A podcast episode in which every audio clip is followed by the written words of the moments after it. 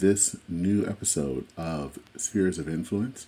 This is the podcast where we talk about those important spheres in our lives religion, politics, and culture.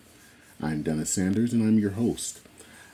This time uh, today, we're actually kind of doing a um, kind of an after or um, kind of after interview of the interview uh, basically kind of reflecting on last week's interview um, with Reed Howard um, and talking a little bit about the future of the GOP and what does that mean. Um, a lot of what the discussion we talked about um, made me think about some things and made me think also putting it in um, kind of thinking about it a lot in, in, in relative to party politics and moderation. What does that all mean in our day and age? Uh, but before we go any farther, um, I do want to ask people um, one, to say thank you for those who have been listening uh, below these episodes. Um, I believe this is the 23rd episode. And um, I also want to say um, if you have not yet, I would love if you would subscribe to the podcast on whatever platform you're listening to. Um, also, that you would consider um, uh, leaving a review. Um, and you can do that, again, on whatever platform, um, and giving us a rating. and you can even do both. Uh, that it helps a lot kind of knowing what things need to be improved, but it also helps uh, for this podcast to be more easily found. So if you can, if you've listened to this episode, please consider do uh, leaving a rating and also uh, a review and writing out a review. That would be incredibly helpful. I will be eternally thankful for you. Also, um, I think I have talked about this fact that we have I've put a donation link in our show notes. Um, and I'm using the platform Buy Me a Coffee. And in some ways, I think that's the best way to um, kind of say that if you are interested or like what you're hearing, if this is something that you think should be supported, um, feel free to buy me a coffee. Um, and again, you can do uh, donate by going to the link that is in the show notes. So, this week, what I wanted to talk about, and um, will not be as long, the last few podcasts have been rather long. Um, this one probably won't be as long, but it will be rather meaty. And it's something that Reed and I were talking about, and, and where Reed was on the kind of the question of what happens to those of us who are not uh, Trumpers? Um, do we leave the party and start a new one, or do we become a faction? And um, a called American renewal, um, this is kind of the new movement that is being uh, born, has kind of decided not to make a statement on either one. Um, I think that they're trying to see what they can do as a faction within the GOP, but they are also keeping it open to bolting the party if necessary. And talking with Reed, I thought it was interesting. He did um, share his preference um, for being a faction. And I always found that interesting because I feel like that's something that I struggle with a lot. Do we, is it too late to save the GOP? but also and and you know that's kind of the question that sometimes we ask and or and I don't know if it's the right question. I don't know if it's that it's too late to save the GOP. I sometimes keep wondering have we tried? Because I think sometimes the way that we talk about it, like whenever people talk about there's a civil war going on, and immediately the answer is, well, the other side always already won. And I keep wondering did the side that is opposed to Trump and Trumpism ever even put up a fight? And sometimes I don't think that they really have. I remember back in 2016 as um, Trump was winning primary after primary after primary. You know, one of the things that I remember um, um, Bill Kristol doing is he kind of decided to kind of pick up this, I don't know, maybe joke account, Twitter account as a party, the Renegades Party, because I think someone talked about using the basically the word J- Jewish renegades or something to that extent. But I think what kept surprising me during that whole time um, was that there was never really an effective um, opposition at all. And, you know, again, I think about Bill Kristol four years later when in 2020 trying to find someone that would run against Trump in the primaries and having trouble finding anyone. And the people who ended up running, um, like Bill Weld or um, Mark Sanford for a very, very short time, um, and Joe Walsh, just really never went anywhere. And the thing that I keep thinking is that if you're waiting to try to find someone in 2020 to run against Trump, it seems like it was too late. Like the effective opposition should have been four years ago, or four years prior in 2016. But there never seemed to be that movement that was able to try to resist Trump. And so I'm always kind of left wondering what happened. Why did things happen the way that they have happened?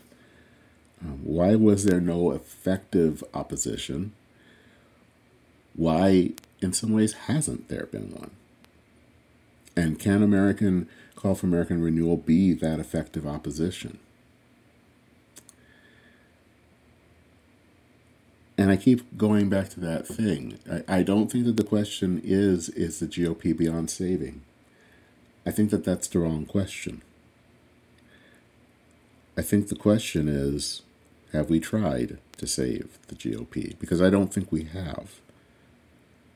What I think we have done is kind of to complain.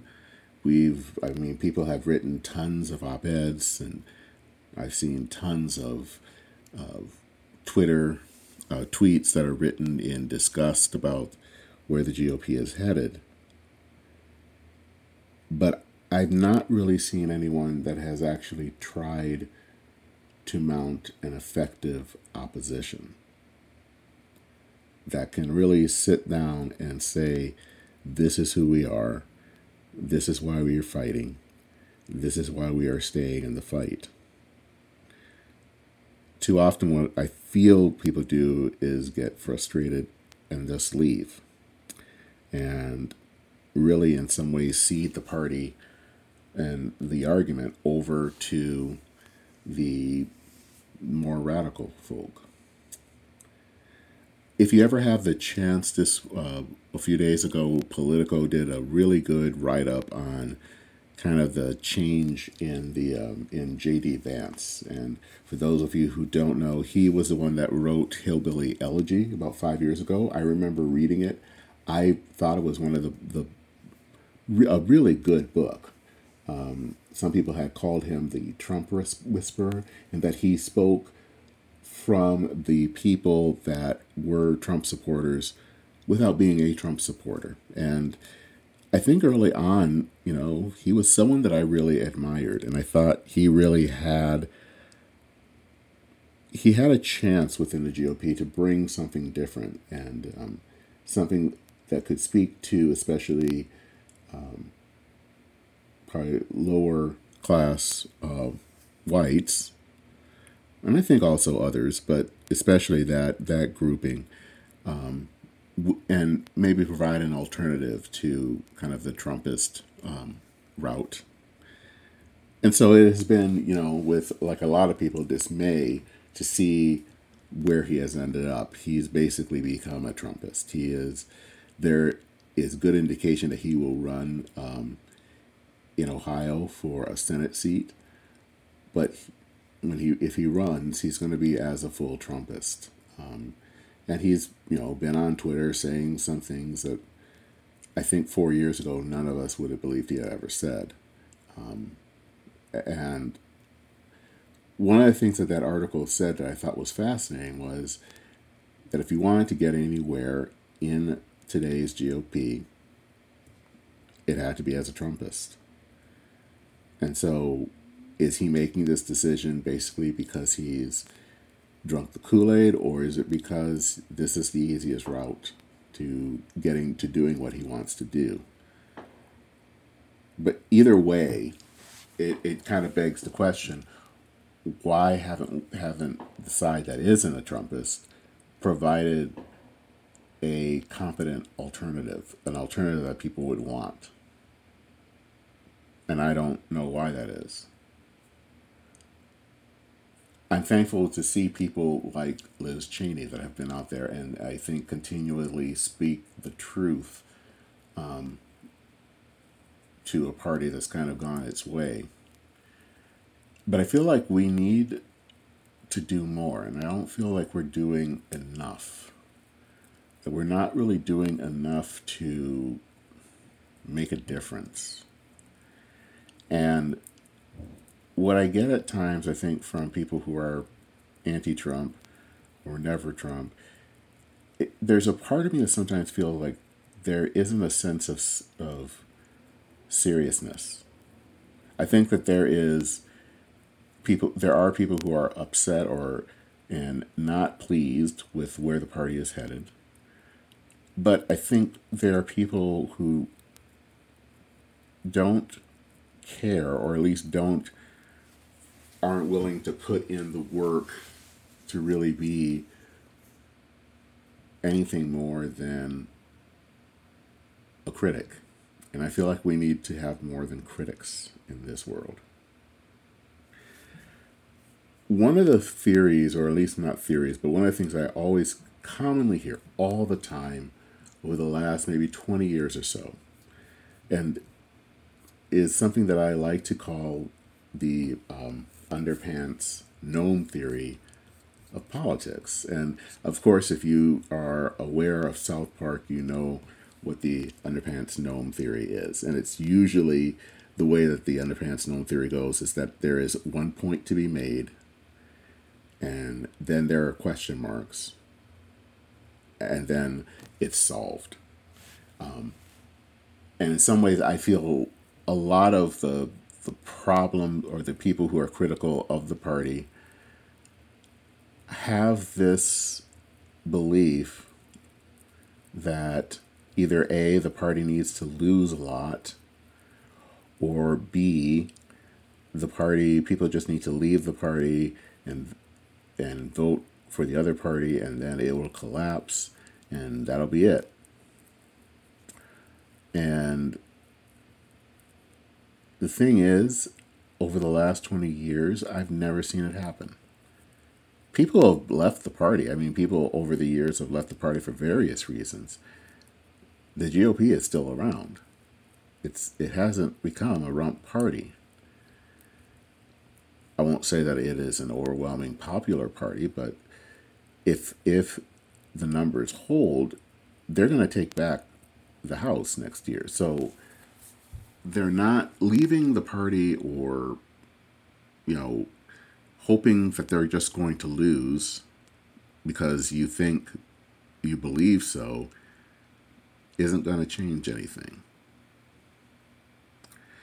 It's sort of a passive way of trying to change politics that if we just withhold um, participating in some way, if we withhold voting for people or if we withhold even um, acknowledging that we are Republicans or whatever, then things will just magically happen.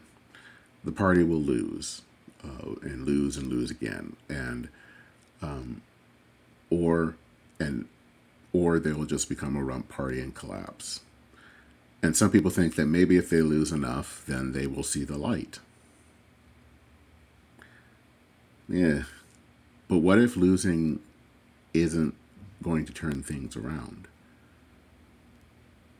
sometimes people can lose, and that's kind of considered a badge of honor. What if that doesn't change anything? The Republican Party in four years went from controlling the White House and both houses of Congress to controlling nothing. And there has been no questioning about that. There has been no autopsy about that. Uh, people have come even to believe that the only way that the, the GOP is going to win is by sticking as close to Trump as possible, even though Trump has, in many ways, helped the party lose over and over again. So I don't think wishing that the party collapse or wishing that the party loses enough that they'll change their mind is going to do anything. Because in the end, it's just a wish, and wishes don't change anything. I think we have to really, and this goes back, for me, goes back to that whole thing about what to do with the GOP. Political parties are, in some ways, essential institutions in a democratic society.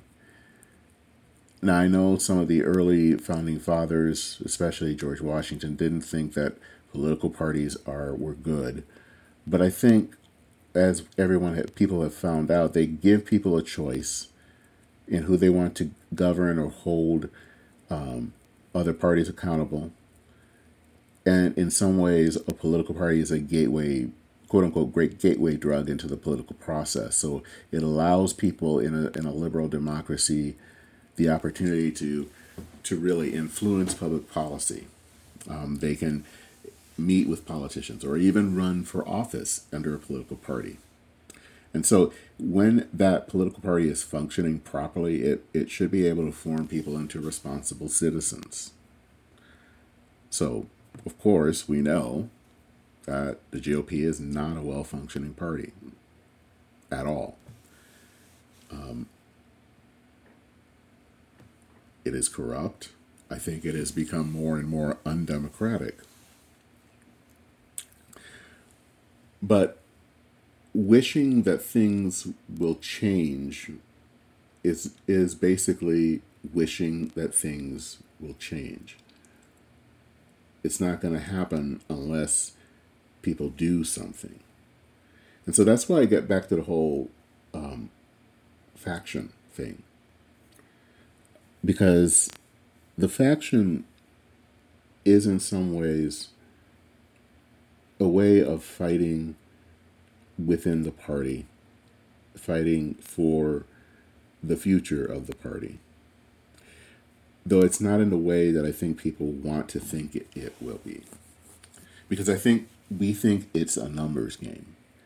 And it's not, I don't think it is a numbers game. I think it's really more about leverage and who has it. And I think too often, those of us who are moderates or who are Trump critical or anti Trump really don't understand what leverage is all about. And I think what we have to, because as I said, we have a party that is not functioning well and that is incredibly undemocratic. And if we allow it to remain unreformed, then it's going to destabilize American democracy.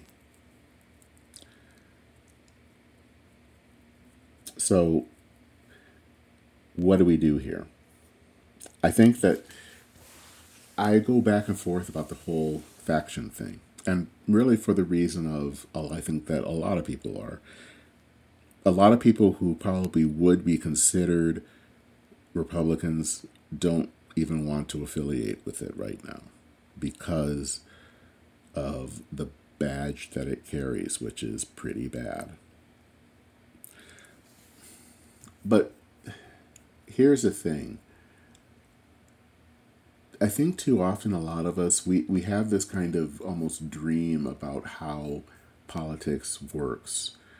You know, we don't want to we want to think that politics is a game and that if we play this game right, things will, will work out. Instead of realizing that politics isn't a game, it, it it's really a marathon. It's it's long work. It's making sometimes temporary allies in one place and, and breaking those alliances in others. It is kind of a not easy work, not an easy job to do. Um, which is why I think sometimes the road of faction, being a faction within the party, is so undesirable because in some ways what it means is that you have to do this hard work associate yourself sometimes with some of the crazies um, all in order to make a stronger um, i think stronger democracy. You know the uh, the what i think a lot of people who are either kind of in my predicament, whether it's uh, they're moderate or, or they're Trump critical, is that we start to kind of look for dreams. And, you know, I already talked about two dreams and the hope that the party will collapse or that losing will make them change their mind. Of course, there are other dreams that people want. You know, there is a dream for a third party. And, you know, it's a possible possibility. I don't want to say that it's never a possibility in our society, but again, if you're going to make a third party, it has to be, you're going to have to spend some time doing it. It's not just going to happen. Um, but I think sometimes the most realistic thing, the thing that's actually going to make change, is probably working within a faction. And I know that's not what a lot of people want to hear, but I'm beginning to think that that's probably the way it's going to have to work. I've referenced this article a lot, um, and it's an article that initially showed up. It's it showed up in National Affairs and um, also from the Niskanen Center from um, Stephen Teles and, and Robert Sa- uh, Saldin.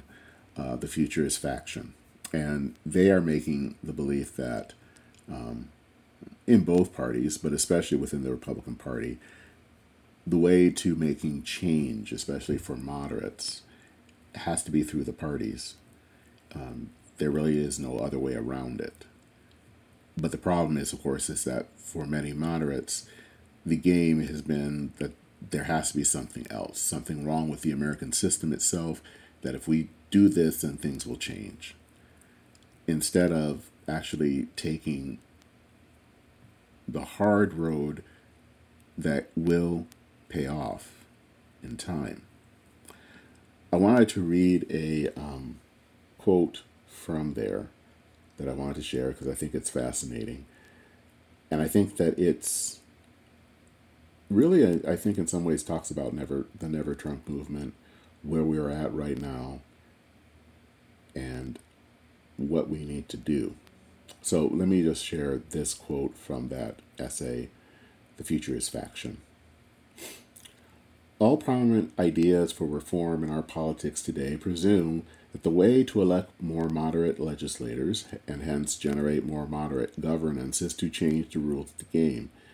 To be sure, there is something clearly there is clearly something to the idea that the design of American institutions may be exacerbating political polarization and that changing them would make it easier for moderates to compete.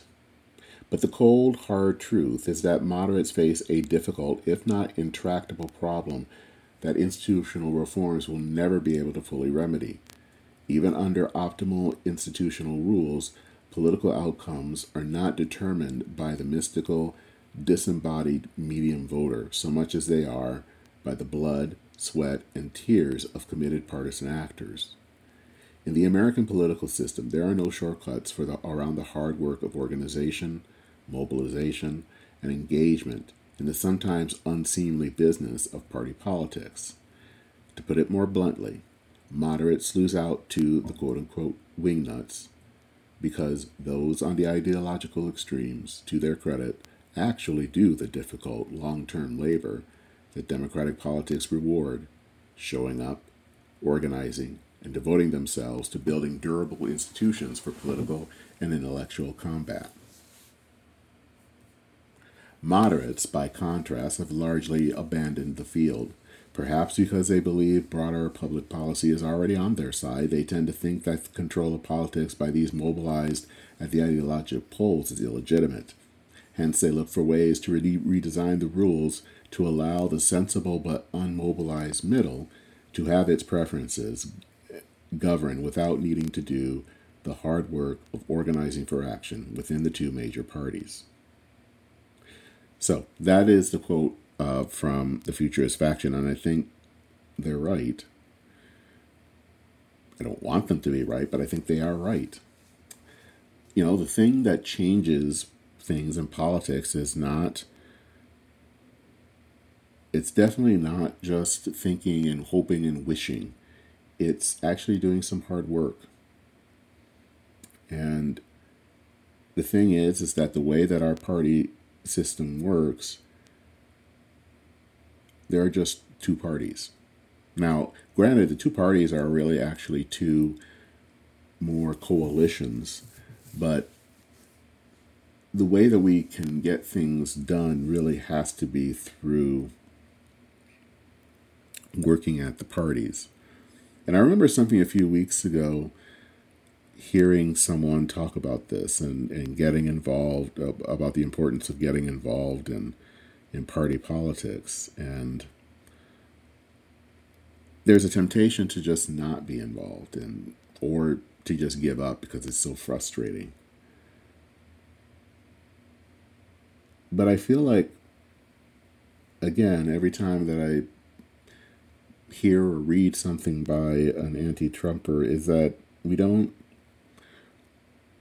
we basically want, we look at this basically as um, spectators. I think that's the best way to describe it. And so we're spectators in this sport. We are asking that these people the politicians make up their minds and do the right thing. But then we don't do anything to persuade the people or to put pressure on them. We just expect them to do the right thing. And then we're shocked when they don't do this. Because, of course, we never had them or held them to account. I think that one of the ways that the only way probably that we're going to be able to try to defeat Trumpism isn't going to be from the outside, it's going to be from the inside. And that's hard for people to understand. It's hard for me to want to understand, but I don't I don't think sitting on the outside hoping people will do the right thing is going to make people um, do the right thing you know, we look at people. I, you know, people have been rather upset, and I think rightly so, with um, Congress representatives like Mike Gallagher. um, Gallagher is a representative from Wisconsin. He was pretty forceful on the day of the um, insurrection of the Capitol about what was wrong. But yet, when it came time to vote for some type of commission on this event, he voted against it. Now, and there were lots of calls about that this being weak kneed. I think the same thing came with Nancy Mace, who is a who kind of was a critic early on of Trump, um, but kind of has since buckled down. But I think in both cases, you know, I think we have the right to be upset about that. But I also wonder, did we was there ever a move to do more than just bitch about it? Did we have people write letters urging them to support the commission? Did we do things that put pressure on these people? Because that's how the party, politics works is by sometimes by persuasion, but sometimes by playing some hardball. But again, I feel like sometimes with Trump critics, we don't see politics as a rough and tumble game that we need to do to get things done. What we do is that we see it as more of something that someone else does. We get to sit there, we get to kind of, and we, we might be upset when they do the wrong thing, but we're not necessarily going to get up and do the work and be basically active participants. Um, which is why, again, I keep coming back to the faction. And I think the faction is going to be hard because I think a lot of people, we've basically given up on the GOP. And there are days that I definitely feel like the GOP is done, or at least it's done in my book.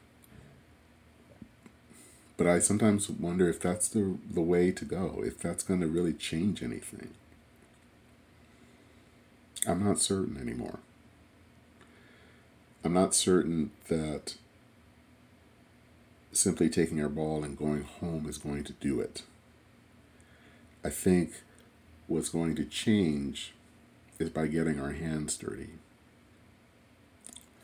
And so I also I, I want to talk about I think that this is the, the the hard but I think necessary way of doing things. But I also think it's the one that's not popular. Because let's face it, you're you you get a lot of sympathy from people if you say that you're a former Republican. You don't get a lot of sympathy if you're someone that's trying to work within structures, within the current structure of the party. It's just that's the way it is. But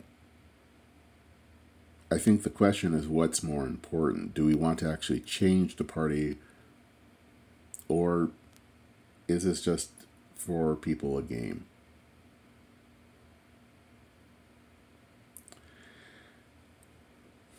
That kind of leads me to something that was written earlier this week, and I also actually heard it really on the radio, on the um, podcast first, and it comes from David Jolly, who was a former uh, GOP um, representative from Florida, um, who has become involved in the Serve America movement, which is kind of a quasi political party. And so he wrote something on Medium and also on the Serve America website about how a center new center right party won't work. Um, and one of the reasons he says that is that there aren't the numbers. Um, people who are probably would be considered um, anti-Trump or Trump critical are tiny compared to those who have gone in for Trump. So since those numbers are tiny, it just doesn't make any sense to try. So his whole belief is that if you look at these, the figures of people who call themselves Republicans, people who call themselves Democrats, the largest faction these days, and probably has been for many years, it's been independents. And he kind of builds these people up that they reject party orthodoxy. They're not really interested in ideology. They just want to find what works. And I wanted to tear my hair out. Because I think this whole belief, and I think this is something especially that has plagued um, kind of factions, moderate factions, um, and anti Trumpers for years, is this belief that there is some magical group of people who are kind of pragmatists who are beyond ideology and who will find the solution and that there are all of these people there and that if we could just get them together everything will turn out fine. And i have heard that argument for 20 years. I've even agreed sometimes with that argument. But every time that there is some type of organization or some type of thing that comes with this viewpoint, it doesn't last long. Which then leads you to think are the in, in the independents really independent? And I would beg to say they usually aren't. They are saying that they are independents. And in some ways, they probably don't want to, quote unquote, join a party. But in many ways, they are closet partisans. They are probably even more partisan sometimes than the people um, who call themselves Republicans or call themselves Democrats. And so these people aren't the great independents that Jolly thinks that they are. Um, and so I think, he, like a lot of people, he's going to be putting his time into this belief that there are these magical moderates out there that all want to be independent and maybe creating some type of centrist or independent party or something. And that if we just have basic pragmatism, things will work out themselves out. But I don't think, again, it doesn't work that way. Things work through the political process and political parties. And, you know, sometimes it does mean that you're going to be working with people that you don't always agree with and sometimes don't even like. You know, we look back now, I think I remember year, um, last year at this time, there was, of course, the dust up between um, um, Joe Biden um, and um, Kamala Harris about that he would sometimes have to would work with um, segregationist senators um, when he was first in Congress in the 1970s. And we look back at that as like, you know, how could you work with these people? But for him, this was what you did. This was politics. You worked to get what you can done. Because in the end of the day, that's how politics works. And I think that if we want to defeat Trumpism, the only way you're going to do it is by working in the system and doing the hard work. And it, I don't think it's easy work, but I think it's necessary work. But I don't think that unless we're willing to take that time, unless we're willing to take the long road, then things won't. Unless we are willing to do that, I don't think things are going to change. And I think that that's the thing that I'm, I guess I'm trying to get at with the never Trump, anti Trump moderate, whatever you want to call us, is that I think we have to put in the work. I don't think that we can really afford to kind of just be on the sidelines and hector people for not doing a good enough job. I think that we have to get involved in various ways. And that means getting involved in politics. And politics is not always as glamorous as we like to think it is, nor is it as easy. I think it can be hard work. But if we think that we want to see a better society, a stronger democracy, I think that then we're going to have to spend some time and really work for change. And it's not going to be glamorous. It's not going to get us on MSNBC. It's not necessarily going to get us liked by our more liberal friends. But I think that in the end, this is what's going to defeat Trumpism is by working hard, is by not necessarily thinking that you're always going to outright win or outright even control the party, but to get enough leverage to get enough to swing things your way.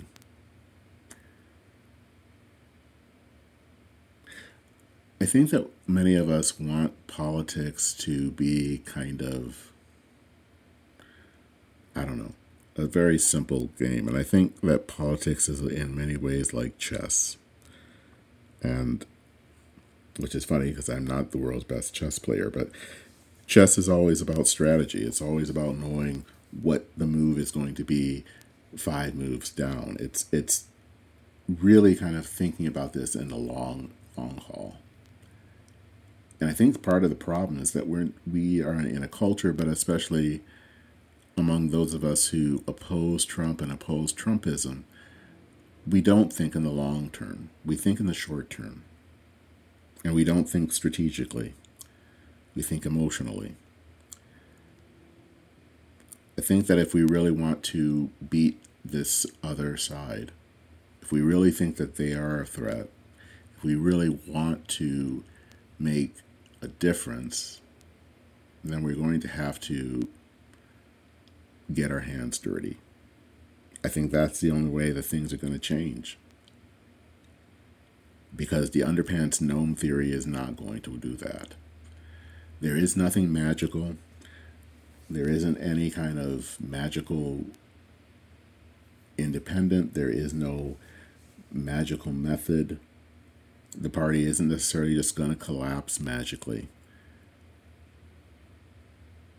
Democracy happens because people are involved and are engaged and engaged in the hard work to make things better. That really is the only way things can change. Well, that's it for this week. Um, hope that my rambling made some sense. Um, I will be putting some articles of note in the show notes um, that I hope that you will listen or uh, read, take time to read. If again, um, please consider leaving a um, a review or a rating on whatever platform you're listening to. And um, let me actually also put in a word for that if you are someone that um, doesn't want to put too many minutes, if you're using too much data, um, there are some services out there um, like Bullhorn where you can listen to podcasts without eating up um, your data plan. So, just something that you may want to know. But again, I, I do hope that you can um, leave a rating or leave a, um, a review.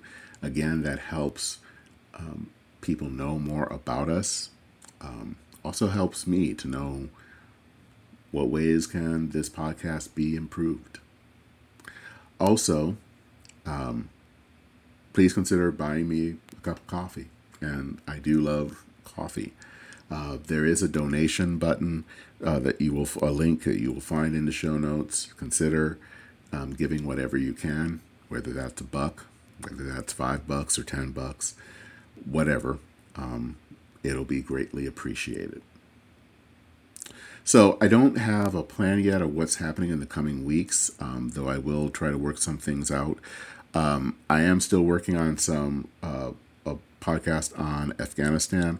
I do want to work on um, some work about um, retail. Retail um, is something that has been um, an interest of mine just because of the amount of um, hedge funds and private equity funds that have taken over um, retail outlets and how the, some of those have been are no longer in existence and what do those hedge funds and uh, um, private equity funds do they have an effect on on American retail? Uh, I am trying to work and, and do some thoughts about um, what I want to do next for a religious um, podcast. I want to do some things about um, some issues, and I'm just kind of still doing some ruminating on that. So hopefully you'll hear what's coming up in the next few weeks. Well, thank you for listening. Um, it is good for people um, to see people who are listening. I see that our uh, downloads and listenings are are starting to tick up, and that's great. I hope that they can tick up a little bit more. And um, hopefully, I will do another podcast later this week. But for now, uh, this is Dennis Sanders, the host. Take care and Godspeed.